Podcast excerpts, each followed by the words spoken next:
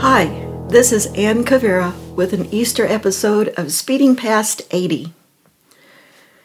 Many of you know that my husband and I have been dealing with his Alzheimer's for the past several years. At first, Jim's changes happened gradually, but these past eight months or so, the losses seem to have speeded up. Now it seems changes can happen from week to week, even from day to day. The other night, Jim was up roaming the house every hour, looking for people he felt certain were here. By morning, we were both exhausted. Now, that hasn't happened since, but he doesn't recognize familiar faces, and he hasn't for some time. He doesn't remember my name or who I am. But he does take a lot of comfort in my company. If I leave for a while, he wants to know, Where were you? Most simple activities like shaving himself or putting on his coat and hat, well, those are too difficult now. Still, we're fortunate. Jim is a peaceful person. He's always been that way. He doesn't get angry or abusive, and his personality is much the same as it always was before the illness began. That's a real blessing. We're lucky he's still physically strong. He doesn't fall or stumble, though he walks a lot slower now than he used to. We're blessed because we're able to be in our house here together. As we approach Easter, I do have a word for all of us, and that word is hope. Easter gives me hope that no matter how difficult the road, I'm not alone. This life is not the end of the road. There's new life waiting at the end, no matter what happens here. So this week, I'm retelling the Easter story I offered last year. Now, if you didn't hear it last year, well, this year it will be new.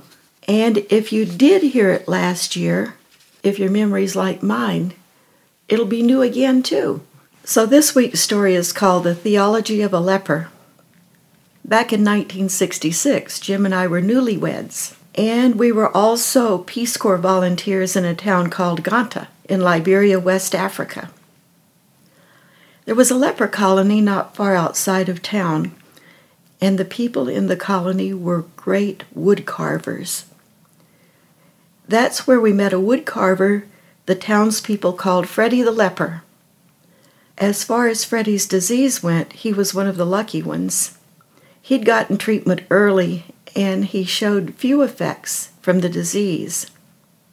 He was also one of the best carvers in the colony. From time to time, Freddie crammed his carved elephants, antelopes, fertility dolls, and mask into a well worn burlap sack. Then, with his bundle over his shoulder, he walked the mile or so into town and peddled his carvings. Peace Corps volunteers were good customers. In those days, most of the huts in Liberia had no doors. And so when somebody came to visit, you just stood at the door and you said, Bok Bok, as if you were knocking. One day we heard Freddie's familiar Bok Bok at our door, and we invited him in. Soon we had a lot of Freddie's carvings in our little cinder block tin roof house. One afternoon, Jim asked Freddie if he could carve a horse. Well, there were no horses in Liberia because of tsetse flies. These flies passed on a fatal disease to horses when they bit them. So Freddie had never seen a horse. I drew him a picture. Unfortunately, I'm not an artist. The picture I drew was terrible, and Freddie's carving looked exactly like the picture I drew. Jim asked Freddie if he would be willing to carve a crucifix for us. At first he seemed confused, and then Jim found a picture to show him exactly what he had in mind. Freddie thought he remembered seeing a small crucifix on the wall at a nearby mission. Several months later, we heard Freddie's familiar bok bok at our front door. We were eager to see what he had for us, and we invited him in. What he pulled from his sack that day took our breath away. Freddie had carved a crucifix about a foot high from a single piece of mahogany. The smooth, dark figure of Christ hung with both dignity and profound agony.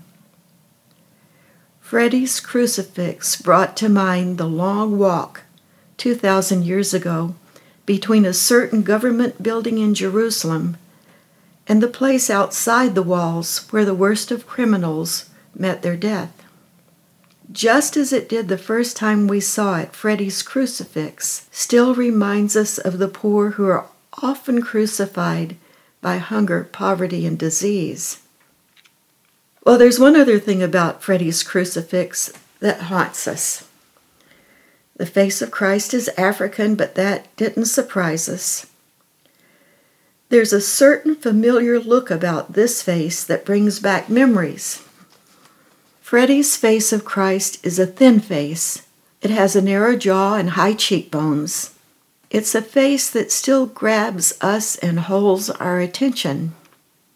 You see, Freddie had never been close enough to any crucifix to really see the features of Christ. We were shocked when we realized Freddie had modeled the face of Christ after the one face he knew and understood the best. You see, the face Freddie carved on our crucifix was his own. Isn't that what Easter's really about? No matter who we are or what we've done, when we get close enough to really see the face of Christ, we're shocked to find that face on the cross is always our own. This Easter, if you're struggling with illness, if you're worried about a child, husband, or parent, if you feel you're stuck in a situation and there's no way out, if you've lost everything and feel hopeless, hang on. Christ on the cross is a message of hope. No matter what Good Friday you're going through, Easter morning does come. Christ is with us on whatever cross we bear. No matter what your Good Friday, hang on for Easter morning.